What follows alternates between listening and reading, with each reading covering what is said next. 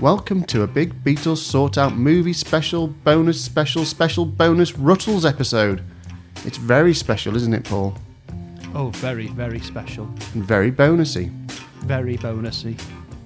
Yes, in this special to close series two, we are turning our attention to the parallel world of the Rutles film career, more specifically, the 1978 film. All you need is. All you need is cash. But before that, don't forget you can follow us at big underscore sort on Twitter and Instagram, or email us at bigbeetlesortout at gmail.com. And please do like and share our posts and tell everyone. Paul, before we delve into the world of the Rutles, have you got anything you want to tell us about before we disappear for a few months? Because this is most most likely the last of series two. This is most likely the last of the series. yes. Well, uh, I'd moistly like to say that no, I haven't got anything in particular. I have been going on uh, a few times about my other podcast, the Head Ballet podcast, but Yes. I've wrapped that up. Yes. Now, seen, yeah. So I have my novelty song podcast, the Head Ballet podcast. It's still out there to listen to, but it's in archive format now. I decided to uh, mothball that. But if you're interested in novelty songs and you haven't gone and listened to it, then th- there's lots of brilliant episodes with lovely guests out there. And I would uh, s- still be happy if you went and listened to those things because uh, put a lot of time and effort into it and no one listened. So there we Oh. go. They're very good. They just need the word to get out there. People will still be discovering them, I'm sure, for, for time to come. And now you could get the sense of satisfaction of being a completist if you listen to them all. Yes, indeed. It's Yeah. a, it's a uh, it's a closed system now. No, I absolutely, yeah, implore you, please go and have a listen. I mean, if you just think about, you know, the knowledge Paul brings to bear on this podcast, without which it wouldn't really mean be much, but me um, stuttering and mumbling and coming up with some numbers that don't make much sense. Paul brings that that historical and pop music history context onto that and and onto all sorts of interesting novelty things. So go and have a listen. It's great. Thank you. Um, Paul and his guests, I should say, his great guests. Yes, some very, very good guests. Um, for me, as always, please look out for me on the links that are on the, the um, podcast episode. You'll have links to my Spotify and my YouTube and whatever service you prefer to listen to, Apple as well, where I am putting out a song a month every month this year. That's the plan anyway. And I should have done some more by the time you're listening to this. So, yes, just keep on doing that whilst we're away because I'm still going to be doing it whilst we're not putting out episodes. Um, and we'll talk a bit about um, what happens after this and series three at the end of this episode. But first, we should do on this Beatles Day, which is the 9th of May. Well, it is true to tradition. We don't want to break that system. We don't want it to change in any way, except that I'm going to do that Oh, because okay. I really couldn't be bothered to do anything for the 9th of May on the Beatles Day. So I'm pushing us forward three days in history Okay. To the 12th of May, Yeah. and I am going to talk about the Rutles. Well, that kind of makes sense. Yes. Yeah. I am I'm breaking the format so we can go at the 12th of May, uh, 1975, which is the day that the first episode of Rutland Weekend Television is broadcast on BBC Two. Okay. Now, it doesn't contain any Rutles in it, but it is the first episode of the show that most significantly gives us the Rutles, Right. the thing we're going to be talking about here. It's Eric Idle's sketch show, post Monty Python stuff. Mm. The concept being, and this is relevant for what we're going to talk about. If I wasn't mentioning it here, I'd be mentioning it in the main bit of the episode. The idea being that I think in 1974, in a sort of change of boundaries of counties in the in the UK and England, mm. Rutland was abolished. Now Rutland was the smallest county in the UK. Okay. It's come back since All right. because the way boundaries move and historical things are here, there, and everywhere. Hmm. But the notion was, well, how the ideal thing for a TV company to make a program would be the cheapest thing possible. So, what's cheaper than making a program that broadcasts specifically for a county that is not only the smallest county in the country, but also doesn't exist anymore? so, you end up with Rutland Weekend Television, which is designed to look like it was made on a shoestring and also was coincidentally made on a shoestring budget. So, uh, but it's the, it's the program that ends up giving us the Rutles. Although episode one, which goes out on the twelfth of May, nineteen seventy five, doesn't feature any actual Rutle content, but it does feature Eric Idle, Neil Innes, and several people you will see in the Rutles film. Ah, okay. Well, that's very interesting, and we'll dive more into that because I'm interested in the whole genesis of the Rutles because I have not done a deep dive, as I'm sure you have done many times over the years. Um, so yeah, we'll find out a bit more about Rutland TV and um, everything that led up to this film. All you need is cash. But before we do that, Paul, shall we have a little listen to a trailer? Why ever not? The Rutles story is a legend, a living legend, a legend that will live long after lots of other living legends have died. Tonight, we are extremely proud to present the semi-legendary life story of the Prefab Four, Dirk, Nasty, Stig, and Barry, who made the 60s what they are today, the fabulous Rutles.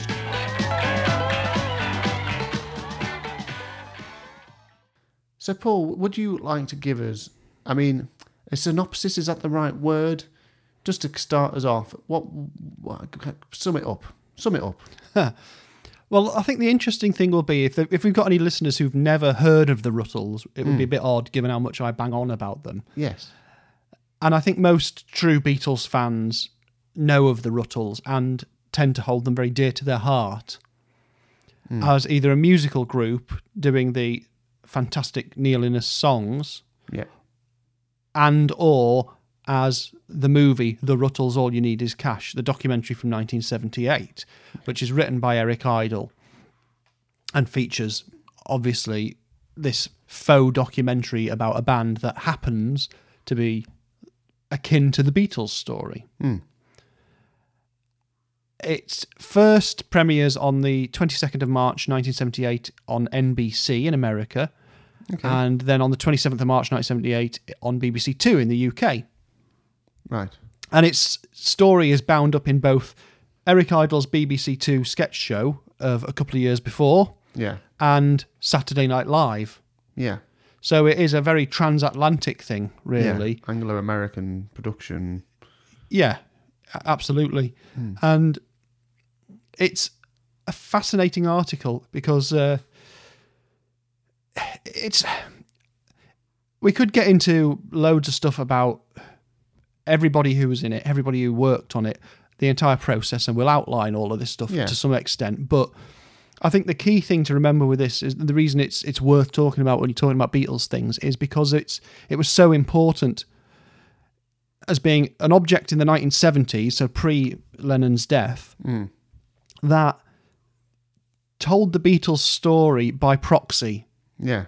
in a way that they hadn't quite got round to doing themselves. Yeah. Yeah. And that was especially important for George Harrison. Hmm.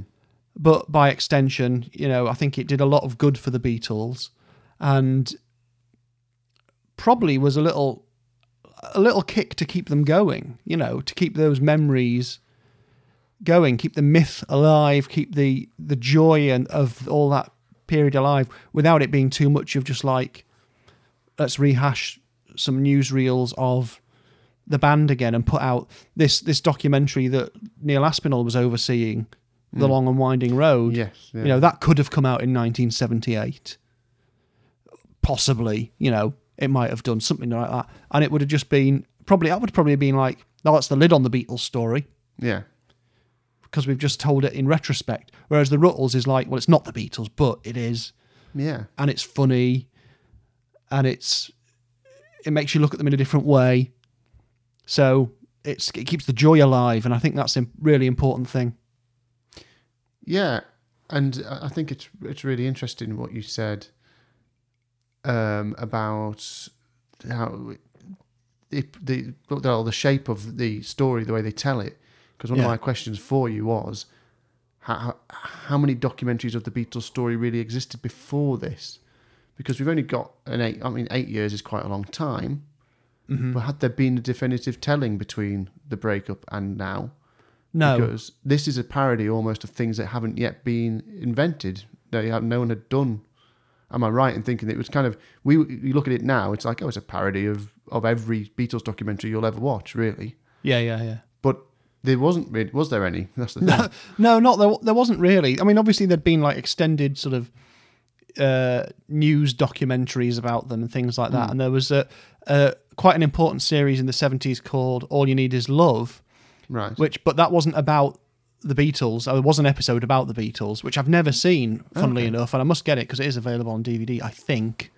It's called All You Need Is Love: The Story of Popular Music, which is a 17-part documentary on TV by a guy Right. called Tony Palmer, which was broadcast between 1976 and 1980, which covered like the 20th century as pop.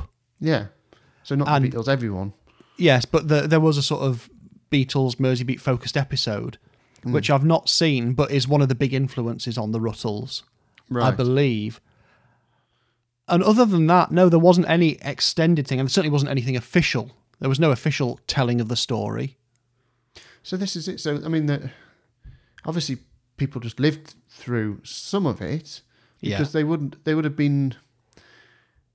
They would have picked everyone who lived through that era would have picked up the Beatles at whatever point that they swung into their radar, as it were. You know, if they Mhm. were coming of age at that time, or they were already a bit older and they didn't take notice at first, then they started to take note. You know, different eras would have spoke to different people, but not everyone who entered into it would have read everything and read, listened to every interview about, um, you know, the Hamburg days and all that stuff. But all those beats are in this, aren't they? And so, is this Well, really? it's, uh, is Eric Idle a super fan who knew all this stuff? Or has he gone out? Well, he was a fan, Yeah, um, and a friend as well. so and a, and a friend of certainly of, of George, particularly as the years rolled on. Uh, but basically, Eric got access to the cut of Long and Winding Road, the Oh, documentary. Right. Okay. So he, him, and I think Neil saw it as well, and they used that as a template because that did what essentially that becomes essentially the anthology. right. That Donkeys, makes- donkeys years later.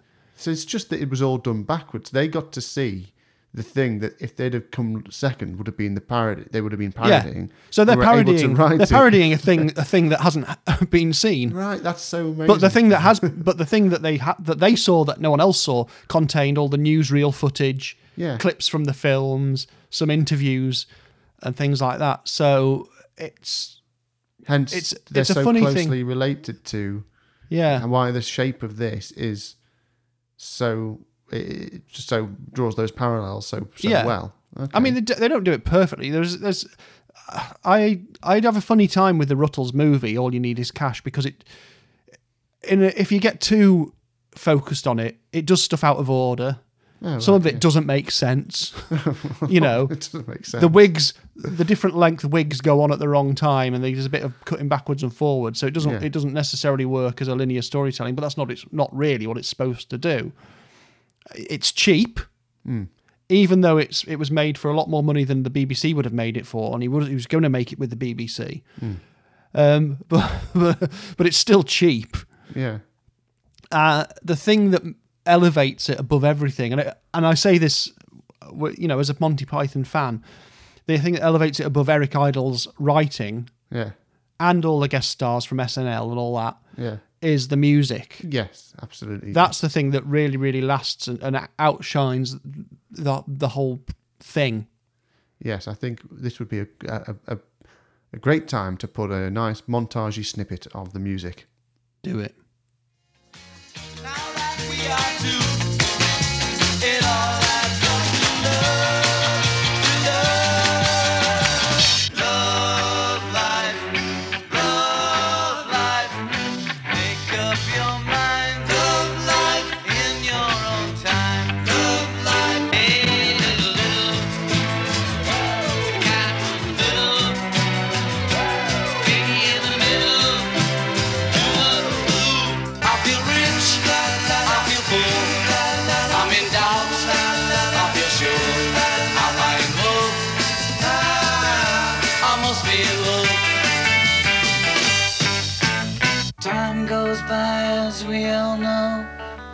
naturally.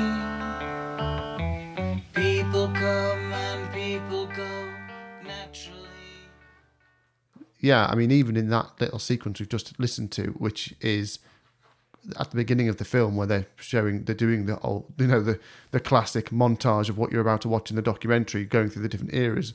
Yeah. Some of those songs that he wrote, which we know because we've covered them in series one, um, were mainly only feature in this film for a, a few seconds. No, not, not many of the songs get a full playing, do they?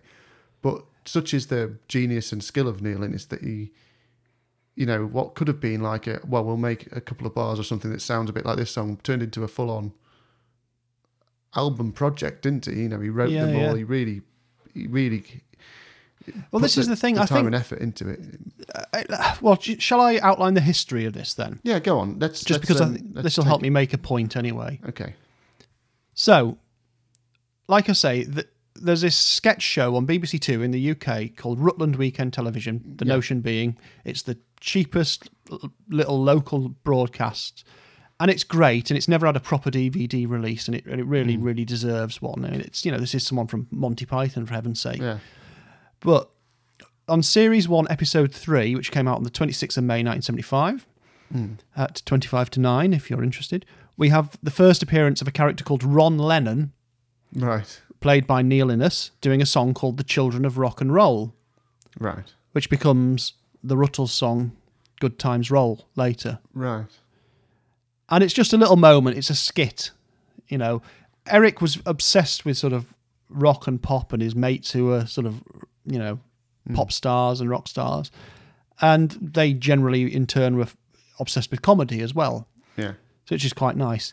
Anyway, this, the rest of series one happens, and then we have a Christmas special on the 26th of December 1975, hmm. which features a certain George Harrison as the special guest. And he turns up on this episode, the Christmas special of Rutland Weekend Television, and they're trying to get him to play My Sweet Lord, I think. Right. But he's he's insistent that he wants to do a song about pirates, yes, I've seen the clips. and he ends up doing this thing called the Pirate Song. yeah. which is great. You know, it's it's brilliant and He's a good one of the most sportsman, famous yeah. people in the world doing doing this thing. Yeah. Then we have series two, episode one, comes out on the twenty first of April, nineteen seventy six, and it features a sequence set in a hospital with all these people with different maladies.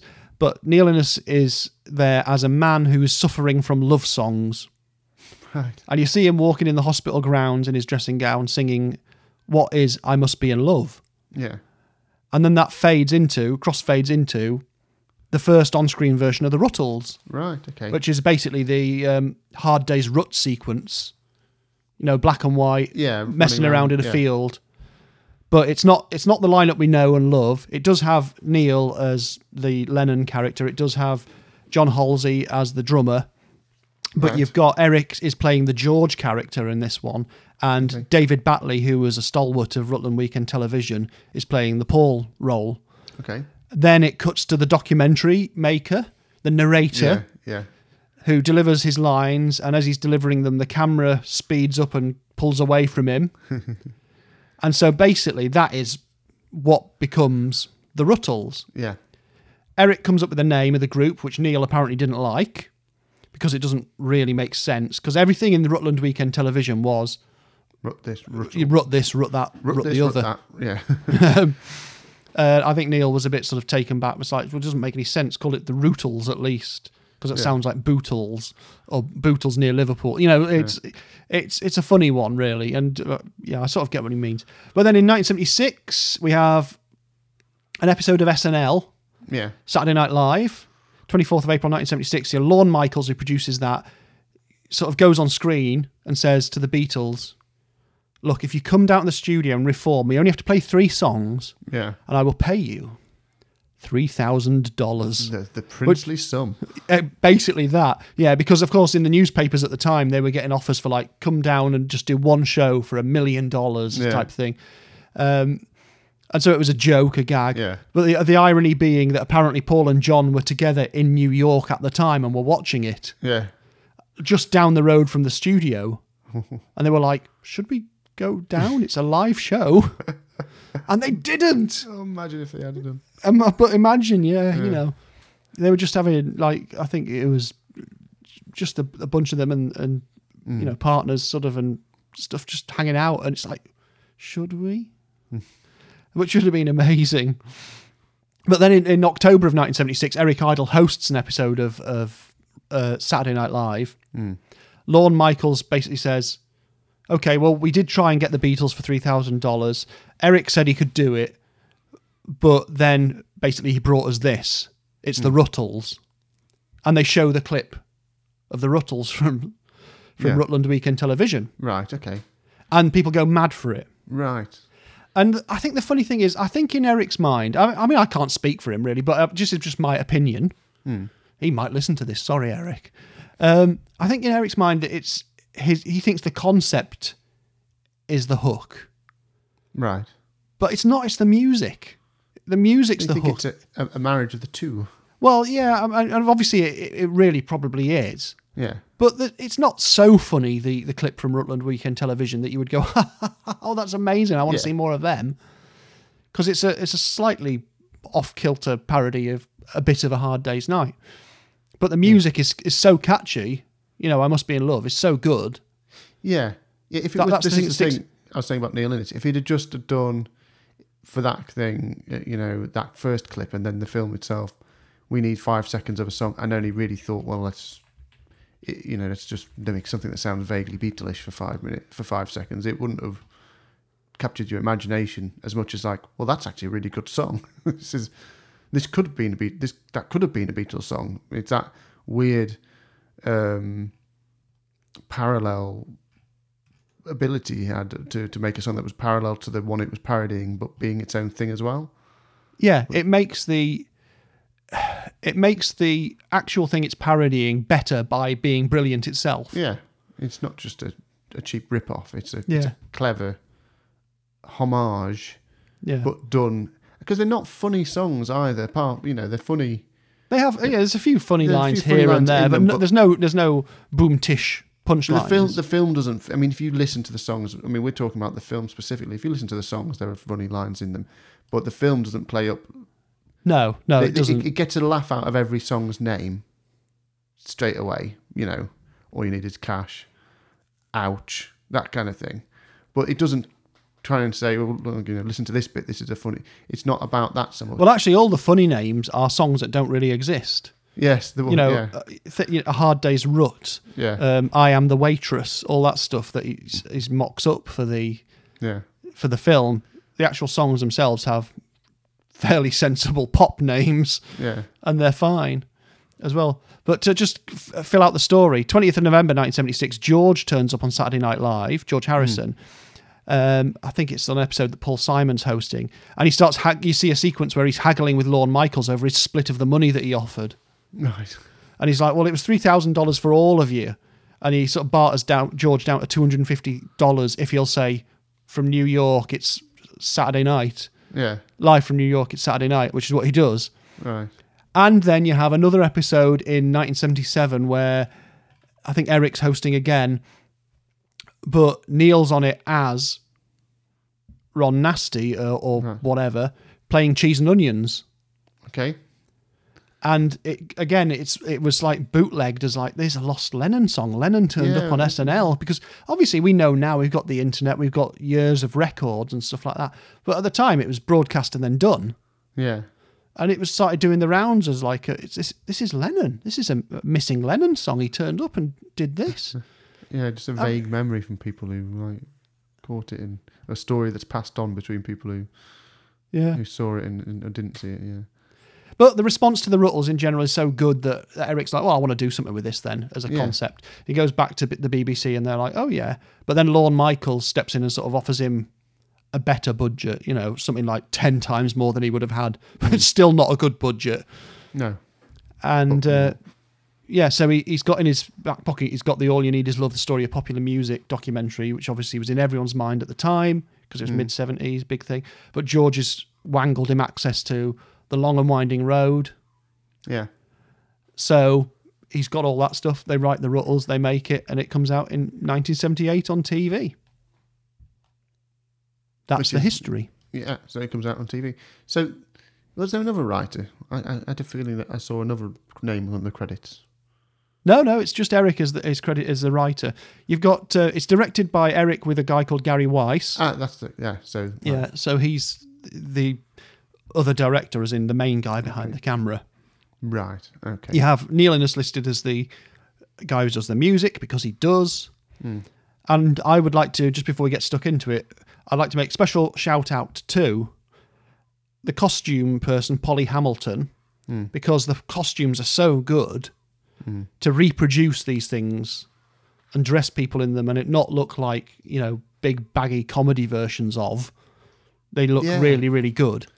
And the same goes for the art director who's called Petter Button, which is a great name, uh, who was actually a set dresser on the Magic Christian, who does an, an amazing job with the the sets and the various things that need sorting out to, to seem authentic and this to match with the yeah. cut-in footage and stuff. the representation of all the different eras. I mean, it, it, it may be a, a shoestring budget, but they, they just get the they do make you believe that you're watching the Rutles inserted into the same kind of sets that the Beatles played in real life. You know that they are in a stadium, they are in a they, you know they are playing in the a concert hall, they are playing in Hamburg. They, they get Despite all, the fact they were shot in about three locations, yeah most of the actors didn't leave the UK. yeah You know, all the live stuff was shot in one space. Uh, yeah. It was just redressed to be the different Well, spaces. that's the clever thing about it. Even the joke Bahamas stuff feels really accurate because that's what help actually looked like. Yeah. You know, when they're meant to be in the Bahamas, but uh, and they're obviously They're not. actually in Southport, in just Yeah. up from Liverpool. But as we know from our episode when we talked about help, because they were they were in the Bahamas on a really grey kind of wrong time of the wind, year. yeah, yeah, yeah. It actually looks the same anyway. Much. Yeah, I mean, I th- one thing I will say about the, the Rutles is that I think both you and I watched the DVD version that's labelled as the special edition. And if uh, if my online pal uh, Daryl McLean is listening, he'll be furious because he doesn't like the edit of this. I don't know. Because there's yeah, so th- the main edit now on the special edition is 73 minutes long, and Right. it's you know if you don't know any better, it's the definitive version. But it's still not very well treated. It's not very it- you know it really needs a proper clean up. It needs a proper a, a proper going over yeah. really. Um, but yeah, it's there. The version that you can you would have see originally in America was edited for TV.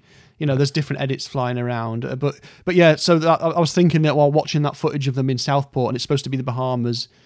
I mean, it looks very grey, Yeah. but you know, I've had some nice days out in Southport. Um, but it's I'd, I've never been there and thought, well, this will pass for the Bahamas. But they, they, they um yeah, they, they they point that out, don't they? Make they, they make that the joke Yeah, when in, in introducing You've got that section. cardboard trees there. You Yeah. can't really. Yeah. Yeah. So, I mean, one of my questions was- was going to be about how it did at the time, but because it was a TV release, I guess it's just a case of, you know, it's not the same as a. It wasn't a cinematic. It never had a cinematic release, then I guess, other than perhaps it select cinemas. I guess over the No, years. I don't think so. No, no. No. So, So it was. A, it was a, a TV special as such that just landed on Yeah. people. Yeah. Any idea of its um, kind of viewership at the time, or it, its I think certainly in? America, it got the lowest rating of anything in its time slot for that year. Blimey. Oh, I that's a- believe. yeah, it, it bombed. yeah, Um, but it became a sleeper hit, as they say. yeah, yeah, You know, it, yeah, a cult classic. definitely. Yeah, I mean, so we're not doing, you know, um, I'm not going to do rating and stuff. We're just, you know, this is a bonus bit of um of an episode, so we're just going to keep on talking about it in general terms. So maybe one thing to talk about is the people who appear in it and, and as whom.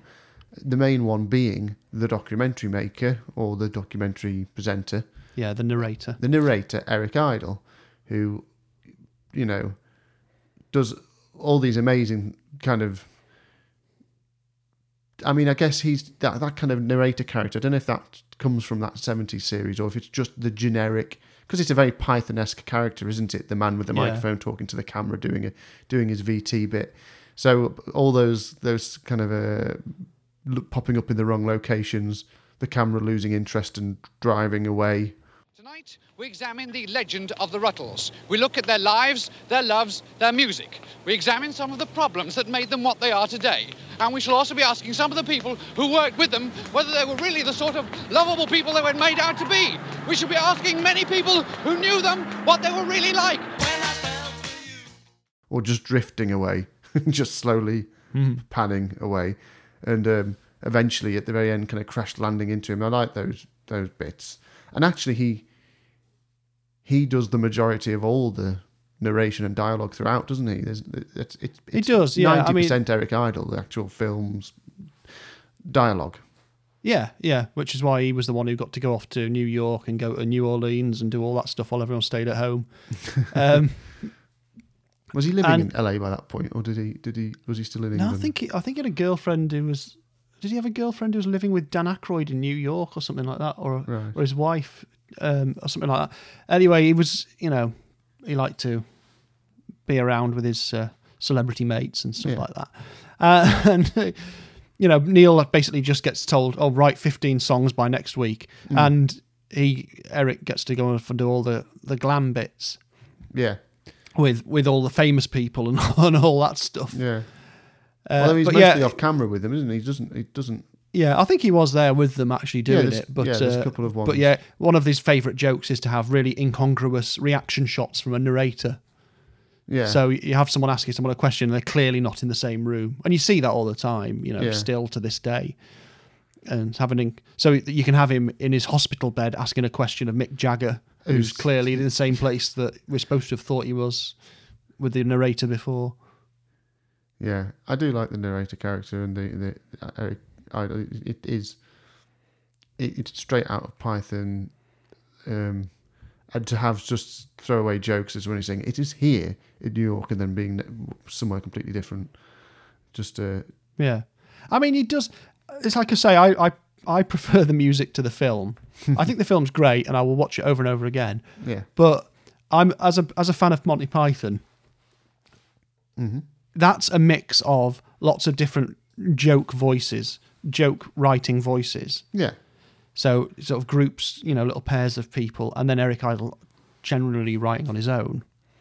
This is a lot of Eric Idle yeah, and he's he's not got lots of jokes. He hasn't got seventy three minutes worth of jokes, No. and you wouldn't have it, but necessarily. But so he does use the same type of joke yeah, over and over again. yeah, You know, so it it can get a bit a little bit one note for my liking, but. Yeah. He's got an idea and he's run with it, so he's used that as the you know the narrator concept is the thing that's the I think the difference, the guess, progenitor of this. when you're talking about these two distinct halves of this film, which is the Neil in his music and the Eric Idle Writing, writing. yeah, yeah. is that this is well like within Eric Idle's normal Zone. Yes, in his wheelhouse, He doesn't have yeah. to stretch himself to do this.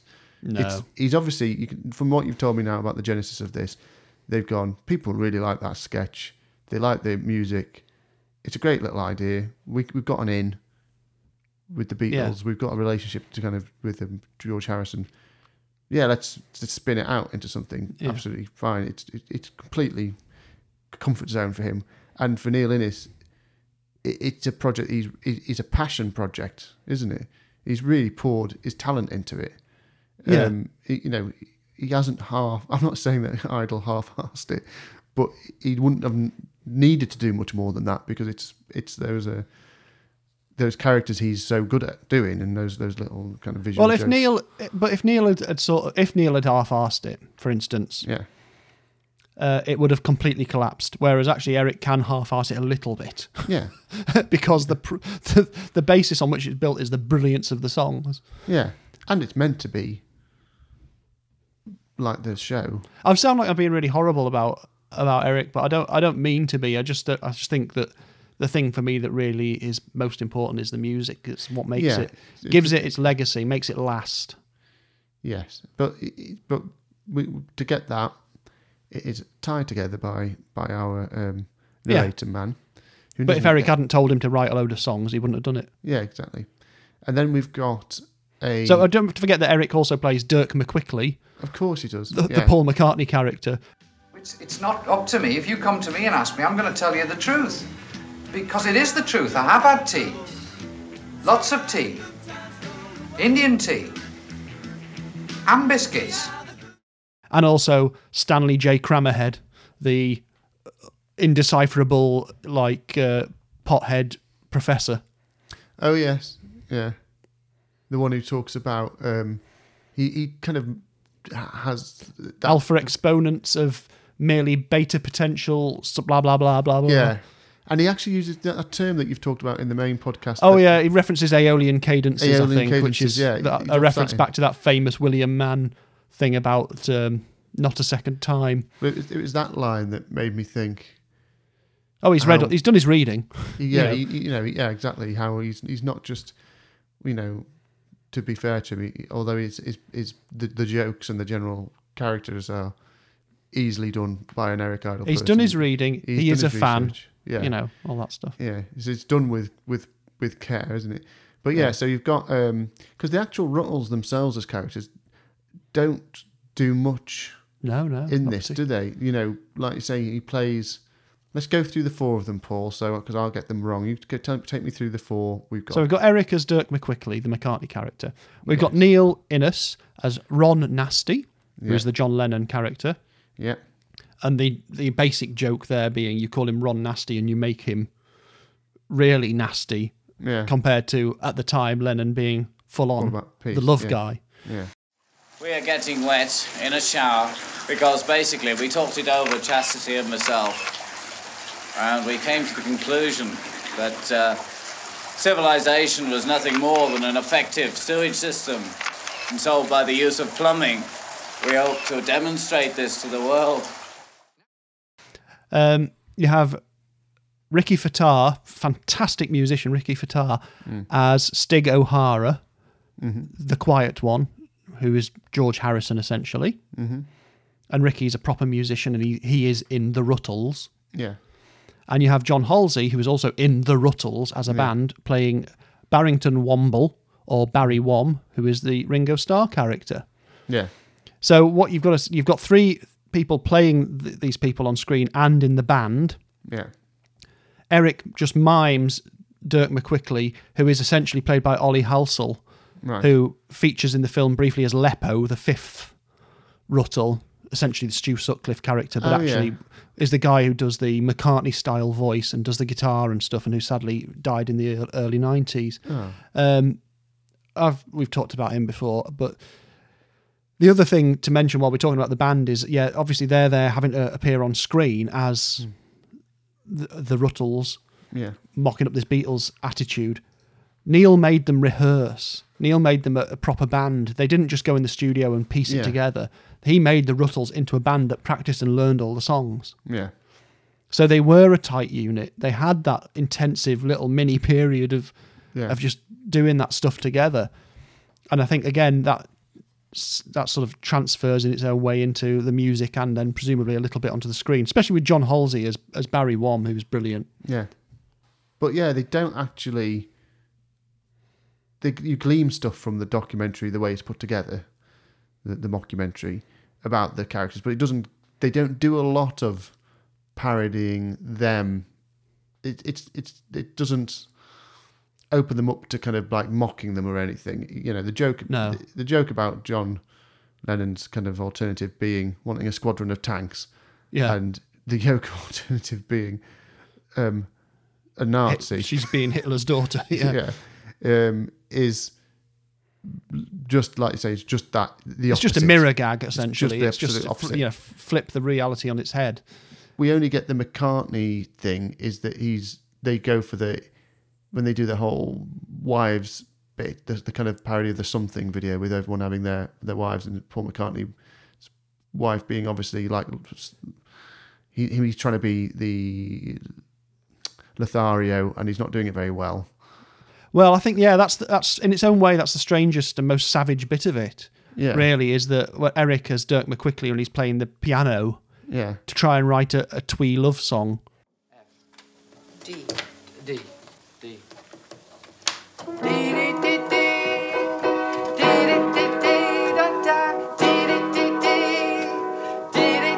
That's nice. yeah, which of course in the mid 70s was you know what people were attacking mccartney for right. saying okay. you're, you're twee you're the twee love song one and so when you've got eric going dee dee dee dee dee dee dee dee dee dee Yeah, that's actually quite quite savage and i think that possibly may have annoyed paul mccartney Right. but no one knows for sure No, okay. So, but that again, there's nothing. There isn't anything else that jumps to mind about any characterization of the Paul McCartney character. No. You, you get the the, the Ringo um, Barry Wom character. The main thing is the way that they show how he got to sing a song or two, and he manages to deliver it with all the kind of jollity and warmth of a Ringo song, but Yeah. with the obvious not being as naturally a singer as the other ones type of uh, idea, which is you know what they're trying to go for there. But they don't they don't do a again they don't go nasty with it because they're still nice. They're- they're Like the Ringo songs, they're good songs. Yeah. They're fun, and he's a nice chap type of thing. They don't they don't they could have gone. Although to this day, I will not understand why they do "Living in Hope" in the setting that they do it in this film. I grew up in the country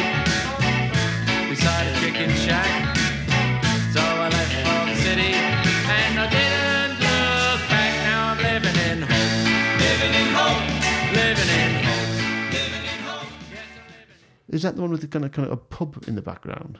Yeah, they do it on stage as if it's the as if it's like the 1965 Beatles, and it's like a Ringo song against some stupid backdrop on stage, like of of like a street type thing. Yeah, it's like a but the song's street- clearly a parody of uh, "Don't Pass Me By," Yeah, which wouldn't have had a which live. wouldn't have happened live anyway. But clearly, Yeah. they wanted something to have Barry Having- singing yeah. live. That uh, image. But I don't understand the backdrop bit. I don't get that at all. I think No, on the uh, on the narration, Eric says, "Oh, we just put a silly backdrop up for this one." It's like, well, why? Because that Yeah, you don't have Just- any Beatles thing where they do where they've got a street Yeah, scene on a panto backdrop behind them. yeah, that's the thing. Yeah, I did wonder about that one. It's it, it it's it's it lacks the detail there because it's not really linked to anything in in a film which otherwise does hit notes from the Yeah. actual story. That one's just a bit strange. The nearest thing it made me think of was his didn't Ringo come didn't his first solo album the one of all classics and that was a kind of like a, a, a suburban street and pub in the background or. Well, the pub that's still uh, still here in yeah that, that lived near. yeah I don't know if that's Um, the only and it's got a big new mural of Ringo on the side now, Oh, which right, I've not yeah. I've not been down to see yet actually, but um, I must go before. Get yourself down there. Yeah, Yeah, and then the the, the Rikki Fataar character is just to doesn't say a word. the say entire- anything because it's Yeah. that's the idea that George Harrison is the quiet one, and and is it because George Harrison's Indian music Well, influence? yeah, I mean, there's a little bit of there's moments in this film again, modern eyes looking back. yeah, we have some sort of jokes about things like uh, Leggy Mountbatten's sexuality, yeah, couched as they are in weirdness and silliness, yeah, that actually are a bit. uh. And you also have Rikki Fataar, who was actually from South Africa, yeah, is essentially at the end of the film takes up a position as an Indian air hostess, and that's a bit like, oh well, he's got slightly darker skin, so he can be anything, anything that's not white, and it's like, well, that's a bit not right, really. It's a bit of a, but the gag is, yes, it's it's George Harrison, so we're taking his Indian thing, yeah. and at the end, Stig goes off to be an Indian Airways air hostess or whatever it is. But they say there's not there's not really any of them. There's not there's very few moments of any of them actually. They don't do the they do a little bit of the um, they get the banter stuff down, don't they? They do a couple of Yeah. scenes of of of um of Rutle's Beatles banter. It must have been a great honour meeting the Queen. Yeah, it must have been. What did she ask you? She asked us who we were. and What did you say? I said I was him. I felt more like him than me. Do you feel better after seeing the Queen? No, you feel better after seeing the doctor. Not my doctor, you don't. Not your doctor, no. What are you going to do now? Back to your place. Yeah, well, you can't get away from press conferences. So one of the big things when you ever look watch any Beatles stuff is press conferences. So they do two very clever things here. One is they have quite a good mock-up of the MBE one, and they get them to do some Beatles banter. Um, not my doctor, you don't. No, not your doctor. Um, but they also have the them arriving in America for that really Yeah. famous press conference Yeah, where the were just- Beatles are absolutely scintillating and brilliant. And in this one, they go on and don't say a word, just wave. You know, Dirk looks at his watch and they go off again. Yeah, because the, the American one in real life where they were just being thrown questions from every. yeah, and they, and they handled it amazingly, and Yeah. they're so funny and, and natural and, and get great reaction. It's great to do the joke being here. Yeah. Although I, I believe they did shoot actually, you know, them answering questions and he cut it out. So it's better as the Ah, way it is of like yeah. them coming in in front of a crowd, walking off. Yeah, I think this is the thing about why the film and the concept, you know, the music, the concept, the film, the, the whole idea of the Rutles lands so well and has the legacy is because they're not. You can't really do a parody of the Beatles doing press conferences and being funny in a way that is nasty because they were good at it. So you can just continue that funniness and make you think fondly of the Beatles by Yeah. seeing a version of them doing the well, the only other thing you did. could do would be to be nasty and, Yeah, and exactly, about it, and that wouldn't suit the the And tone there's been plenty this. of sketches where people have gone down that route. I've seen, you know, there are a couple of sketches that jump to mind of people, you know, or taking the easy route, and they don't. They, this doesn't. This I think this this main mostly. No, it's mostly do, it's approaches it definitely done with love, with and it's warmth, it's done yeah. with fondness, Yeah. um, and gets yeah allows us to enjoy enjoy the Beatles secondhand again and Yeah. something new. Like I say, So so we've we've got the the the, the Rutles and the narrator. Then we have um, a cavalcade. Well, we have Oh, about yes. two. well, the, the celebrities. I, the, I'll do some more of the um, the entourage after this, but the, we've got mainly we have Mick Jagger doing a great turn. I think. We were living in, you know, squalor. And we didn't have any money, and we saw these. There were the Rutles on the TV with girls chasing them. We thought, this can't be that difficult, so we thought we'd have a go ourselves. yeah, yeah. Obviously, a very good, great sport, and showing he's got some um, improvisational chops on him, hasn't he? As well. He- Well, he- is I don't know. Is he improvising, or is the main thing he's doing remembering to replace Beatles' names with Rutles' names and just telling the truth? But even that would, is, is a clever way into it. Yeah. If he's like, okay, I'll just, you know, because if Paul McCartney had tried it, Yeah, don't- I know, I know. Bless it's- you, Paul. It, it's very natural. He get, he manages to make it mo- more so than Paul Simon, who who does a very straight. Not not not that Paul Simon's unbelievable, but Paul Simon gets through his by doing it very very straight laced and very Yeah, yeah. precisely and slowly. Whereas Mick Jagger's got that real conversation. Yeah, he just feel he just feel a lot more natural. But then Mick Jagger's acted in things as well, so you know he's Yeah. so maybe that's that helps a little bit.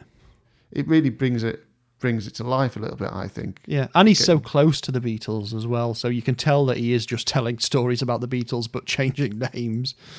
Um, Yeah, it, it's um.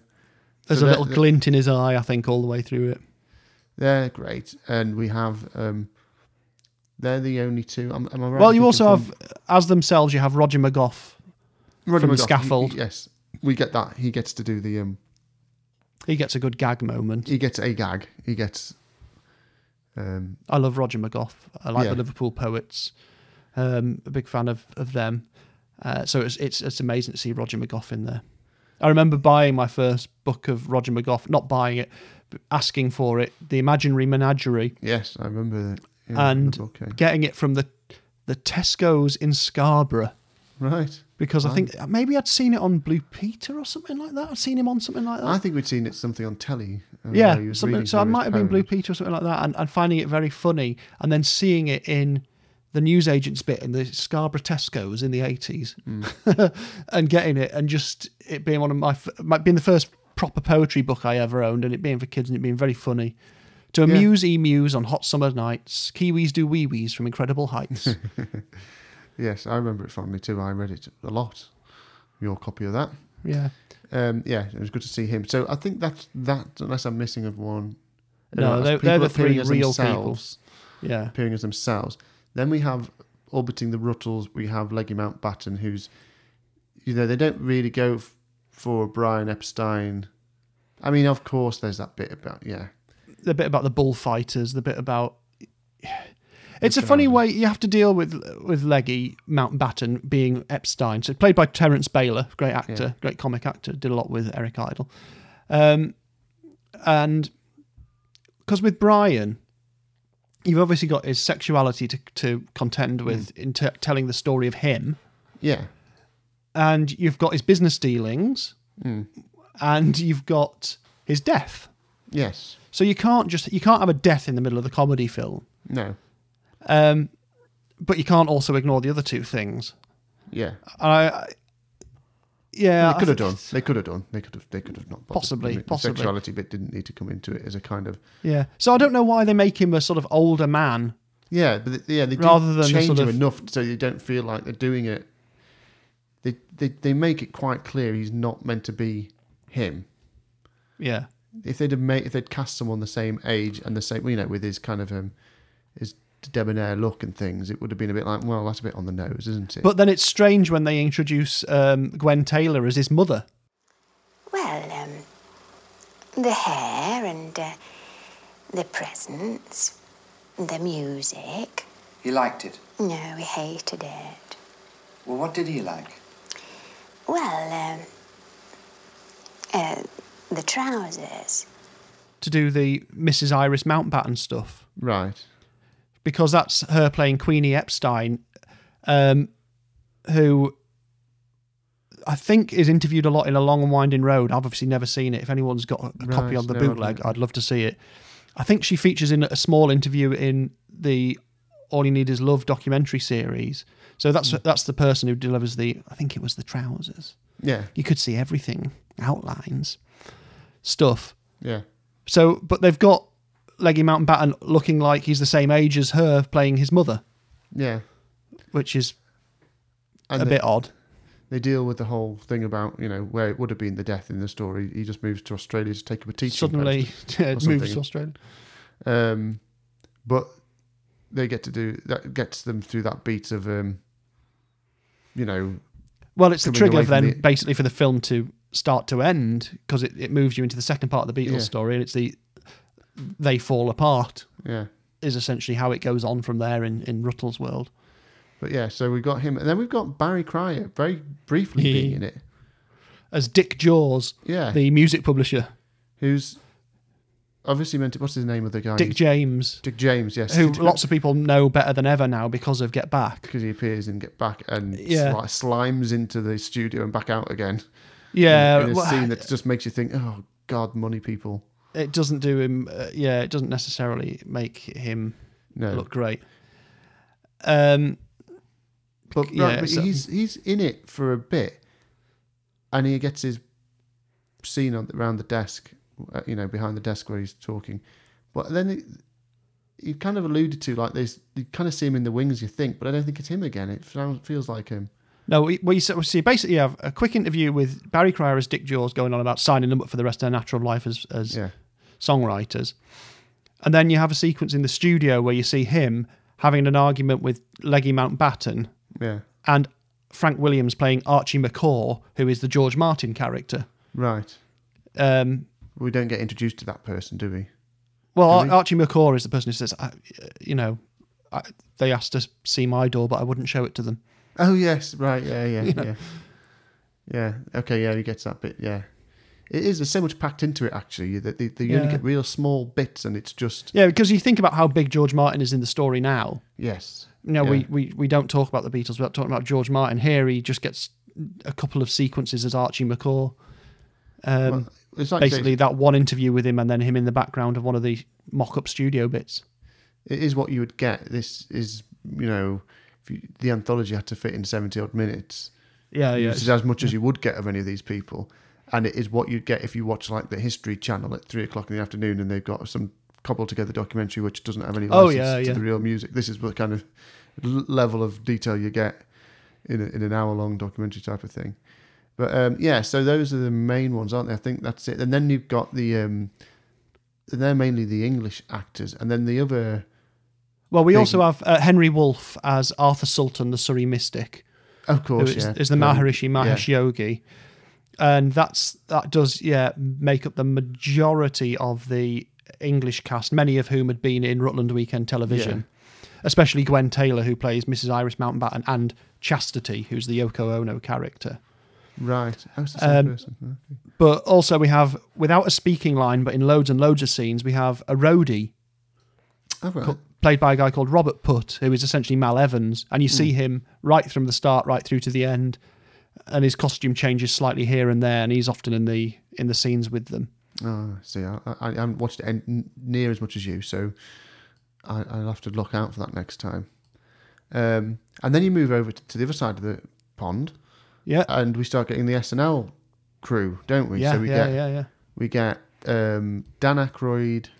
Yeah, playing a very strange character called Brian Thigh, who is supposed to be Mike Smith, the guy who, from Decca who turned them down. Yeah, he's just meant to personify the person who turned them. Yeah. Yeah. Uh, As far as I know, there's no footage of, of Mike Smith smoking and coughing. Coughing. No, it's just. But yeah. um, maybe there is somewhere. I don't know. But You turned your back on all those millions of sales, all those hundreds of gold records. yeah, yeah, that's right. What's it like to be such an asshole? What? Yeah, and then you've got John Belushi playing. Ron Decline, Yeah, and he's the. he's equivalent of- brilliant. He's absolutely brilliant in this. yeah. In his couple of sequences. That scene where he's walking to his office and everyone's just throwing themselves out of Yeah. windows and hanging themselves. Yeah. just, it's so silly. That's yeah, great. and his two henchmen, who are uh, a couple of the writers from SNL, yeah. You get the very much the feeling that they, they've just filmed it in an afternoon, like in the but- SNL offices, which is what they did. Yeah, as in, like, let's just do it here, you know. Um, Yeah. But like, I mean, John Belushi's acting in that is brilliant. It's a brilliant portrayal, and it is a case of apparently when Allen Klein saw it later, he was like, "How does he? How did he know I talked to myself in the mirror?" You ask me, where's the money? Where's the money? I mean, I don't know where the money is. I've never been good with figures, you know that. I don't know anything about math. It was never my good subject.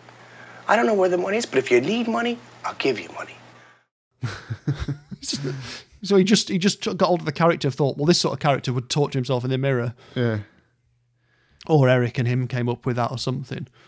and we've got. But we've always liked John Belushi because we're big Blues Brothers yeah, fans, aren't we? So yeah, yeah, the good Belushi, and um, and then apart we from the drugs, yeah, and then we have. I always slip my mind now.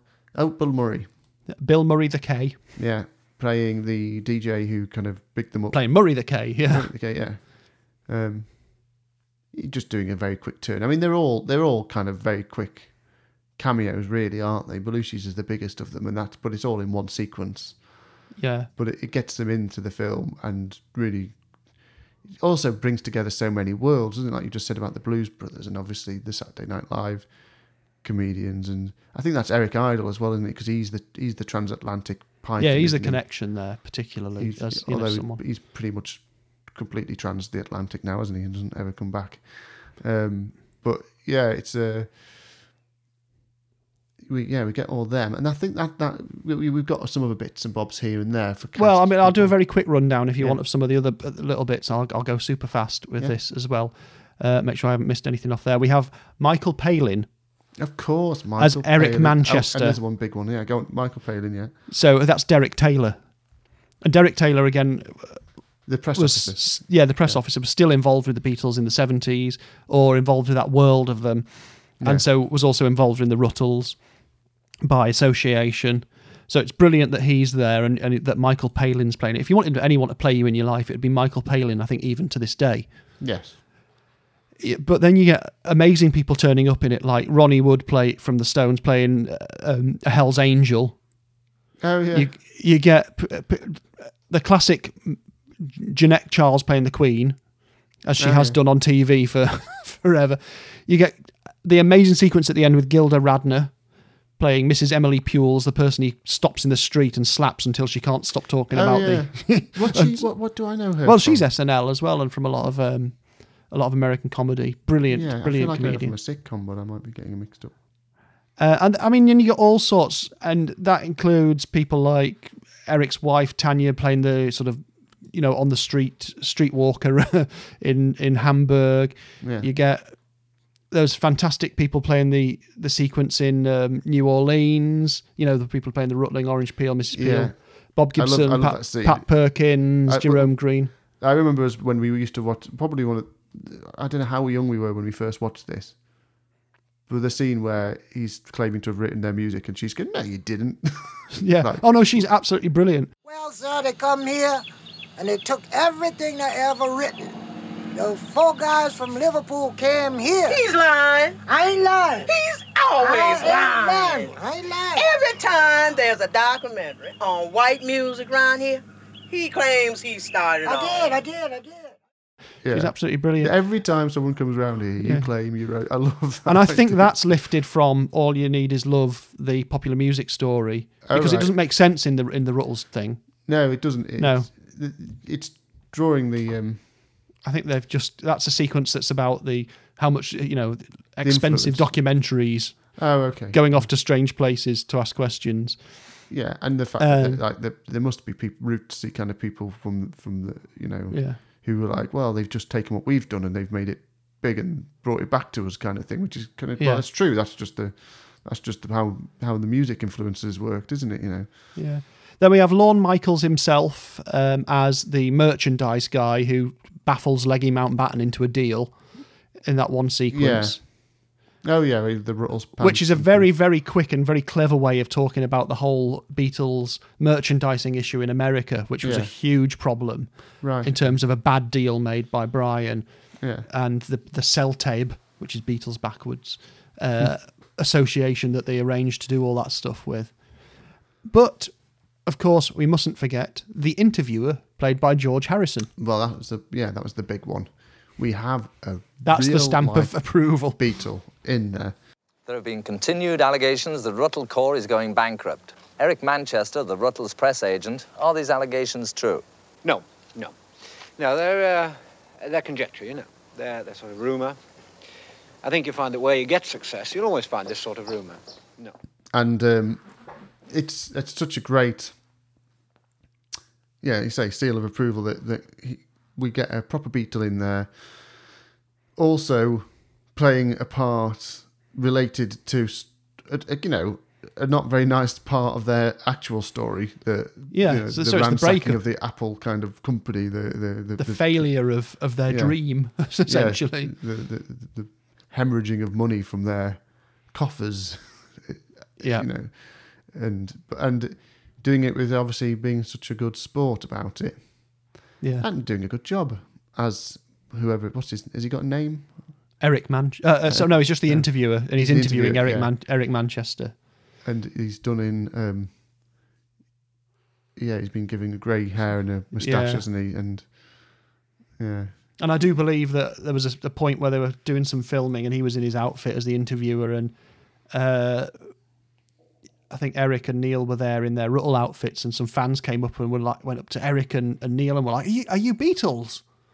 And George just stood there as the interviewer being ignored. Apparently, that pleased him very much. Oh, I can imagine. And his wry sense of humour, and you know, would have fits was so compatible. I mean, and he was he was the the hand behind the Holy Grail and things, wasn't he? So he had that Oh, yeah, relationship yeah, with yeah, with, um, with with Eric Idle and, and the rest of the Yeah, Pythons and he's fully behind this. This couldn't have happened without George. so- yeah. So, talking about real life Beatles, then you, you we we've touched upon. We'll never know what Paul McCartney really thought of that that little kind of slight dig at him that's in the film. But what do we know anything about his his relationship to the Rutles film or in general? Well, as far as we know, obviously George loves it, and he kept talking about it for all of his life. yeah, And his dream was essentially that he would have liked the Beatles and the Bonzos to have got together to be one big band. right. And uh, that's a funny thing with George because you think he hated being in the Beatles, but actually I don't think he did. He, he hated the world they had to occupy to be the Beatles. Yeah. And if they could have all just got together in some nether space Mm. and just had fun and laughed and made music, Yeah. It would have been amazing for him. Um, and so uh, yeah, so for George, it's it's such an important thing, and uh, I think it helped him deal with being a Beatle. Yeah. having the Rutles there as a thing. Yeah. We know Ringo saw it and apparently liked the happy bits, didn't like the sad bits, Right. which is fair enough. You Yeah, know, I think Ringo Ringo's an emotional sort, and I think that's the same thing that perhaps held up a lot of the Let It Be, Get Back stuff for a long time. Is because for Ringo, it's like this is very raw. You know, this Yeah. was a this was people I loved, and I had to I had to suffer in the space with them, and we struggled with each other. Yeah. And so to see this do the bits where they break up, Yeah. or you know their manager vanishes, whatever. Yeah, I think, yeah. but by all accounts, Ringo and George once sang "Ouch" to Neil and Eric. So Right. Okay. it's you know it's it's a mad a mad beautiful thing. John got a preview tape and refused to give it back because he loved it so much. Okay. So John. And apparently Yoko liked it. Yeah. And you'd have to to be portrayed as basically a Nazi. Yeah. Which is which you know. It's. It, it's sort of. It seems like it might be really nasty, but I think it's the cleverest thing they could have done, really. Yeah. To take someone like Yoko, who sort of preaches sort of peace, and does it in such a strange, nebulous sort of way that a lot of people don't get it. Yeah. You know, cards that just say breathe on them or whatever, or, you know, climb up a ladder to look at the word yes, Yes, yeah. type thing. And all the stuff in Grapefruit, the, the book, all those sorts of things. Mm. To give her, her character has to be something totally different to that. So why not make it essentially Hitler? Yeah. and do the, the instead of the bedding, you you're sitting in a shower, um, where you can see Gwen Taylor cracking up because it took they kept laughing during that scene because it was really hard to do. Um, and instead of bottoms, to make the film feet Yeah. because bottoms is already ludicrous. What's the song that's playing when that scene is on? well, my voice went very strange then. you need feet to walk around with. That's Bernard Bresslaw from the Carry On films. Oh, okay. Right. It's, it was an existing And I need feet to run away from you.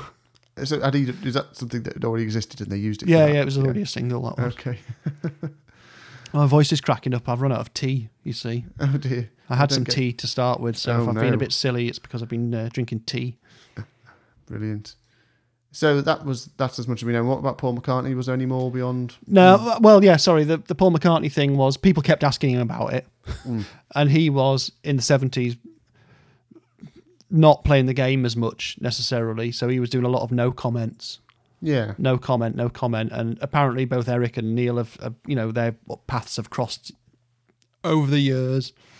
And they've tried to apologise or talk to him about it. Hmm. And he sort of said, oh, I get it. Yeah, it's fine. Apparently Yeah. Linda loved it. So Yeah. that's fine. She, but she, you know, then she's portrayed on screen by Bianca Jagger, who's ludicrously glamorous. Yeah. Um, but I wonder. I, I presume Bianca and Linda would have known each other, so I wonder if they talked about it. Maybe. Yeah. Oh, you played me in the Rutles. Yeah. Yeah, it's it's it's fair enough, really, because uh, you know you don't. Unfortunately, for for people like the Beatles, which of which there's not very many, you know, you don't get to own the story that you put out into the world because you put it out there. No, no, that's it. Yeah. So you, but you're you are t- totally entitled to not really make it known if or, or Yeah. You're also not obliged to. don't- uh, yeah, you don't have comment to. on everything. Yeah, and um, as we know, Paul McCartney, despite everything, still felt very much in the seventies that he needed to make a name for himself, being out, you know, with wings Away or whatever. yeah, away from it, That yeah. he, he still felt he could end up on cruise ships in five years. So he, he might have been quite guarded. Not really.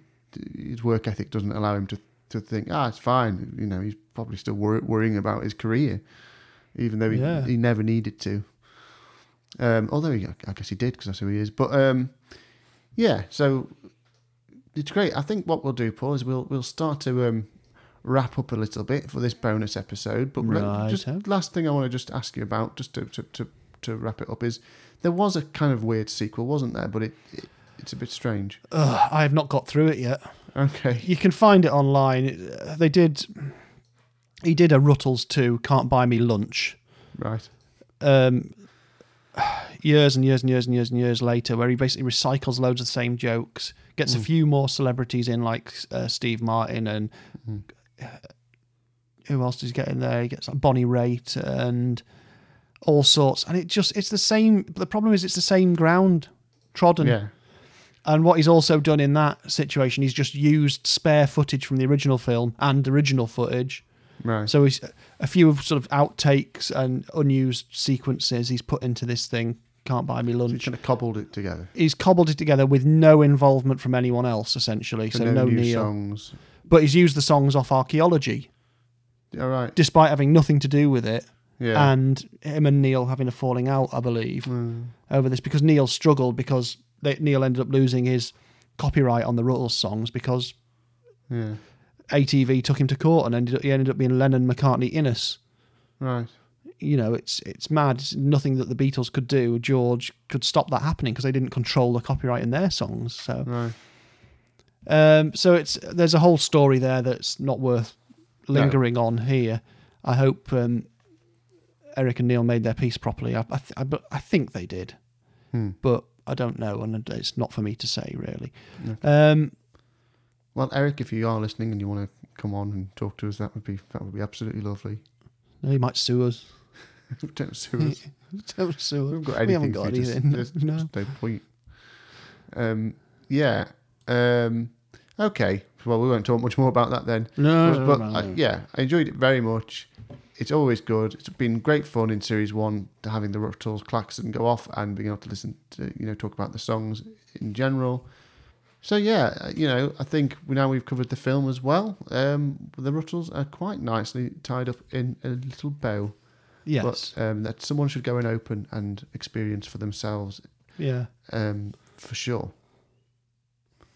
So Paul, I do believe this is probably going to be our last one, I, unless we come out with um, we may have a bonus episode here or there. Then this is this is pretty much the end of series two, isn't it? I think so. Yeah. I think this makes sense. I we mean, got for- into the films, we did the films, and we've done the Rutles. Yeah, we've done a nice collection of stuff. We've done we've done the anthology, we've done live at the BBC, we've done the films, we've done the Rutles. And um, I've got a minor knee operation, which means I'm not really going to be able to do any episodes for a little while. So it's a good time for us to kind of stop for a few months and take stock and come back. Because people don't know this, but you run around a lot whilst recording this. Oh, yes, yeah, so basically, you are either to- on an exercise bike, constantly cycling, which is why you can't possibly do this when you've got a knee. I've got a knee operation. No, no, no. but No, I, I know what you mean. Having had put a, a, a big operation on my hip many, many years ago, I understand I the be- desire to recuperate without uh, without too much uh, messing to about. do. Yeah, no, there'll be a lot of sofa going on. Um, but anyway, also we have reached this kind of natural point, and I think we want to come back with season three. So We're going to we- do a season three. We're going to do a season three. Yeah, we're going to do or a series three, depending on what continent you're in. Um, we, we're going to do a series three, and Paul, I, f- I think what we're going to do is Go on. we're going to do a selection of well, not a selection. We're going to do all the Beatles, all or nothing. the post Beatles, Beatles singles between 1970 and 1980. Yeah. So we're going to do the 1970s in singles. So all the solo singles and B sides and B sides from all of them as solo artists, uh, including any B sides that might be like Yoko stuff, because you know if that's the B side to a, a physical record, we're not going to ignore all that type of thing. Uh, and we're going to incorporate John's singles of 1969 and 1980, but essentially it's the the 1970s in solo singles outputs for in the UK. Yeah. that's that's the system we're use, going to use, isn't it? Yeah, and that gives us a total of how many was it in the end? I can't Roughly? remember. I think we worked out enough. We're going to go back to series one format, five songs this, um, an episode in a randomized order, back to the Mhm. old scoring sequence, um, sequence system, system even, back to the old scoring system, and I think I worked out it would be something like another hmm, twenty-five to thirty episodes worth. Um, Bloody hell. It's, it's quite it's, it's a good chunk. So, and I'm really looking forward to it because there's definitely most definitely definitely Well, it's me too. heard. There's a lot of stuff in there I don't really Yeah. know, having never fully got into, you know, very detailed listens to a lot of the solo stuff. So it's it's going to be Yeah. a, a, journey of discovery for me too. for all of us, and we hope Yes, you will together. come. I hope you'll you come, with, with us. us on this journey. It'd Be nice. Yeah, we, we do. Us and that that But I yeah, if we can- man. Yeah, oh, that's be very good, won't it? To come round here, well, listen to the thing, put it on disc player. Um, um, but we might try and sneak in a couple of specials before we start. Yeah, we that. might do. Yeah, we'll, we'll, we, there's there's always because there are things that we haven't done that people have asked us to do and we should do. Yes, so yeah, we may before the series three starts proper, we may have a special or two over summer. Let's Mhm. say, for the sake of anyone listening who cares, that we're going to probably get a couple of specials in over summer and come back in the autumn with series three proper. Yeah, sounds watch right space. to me. Yeah, okay. And thank you so much for sticking with us again for series two. Um, it's lovely to have you all listening. And um, knowing that you're listening and joining us in on You've Twitter. all been so very kind. You have. Um, please continue to do so, even though you've if you listen to this one, you probably listen to them all. Tell everyone about it.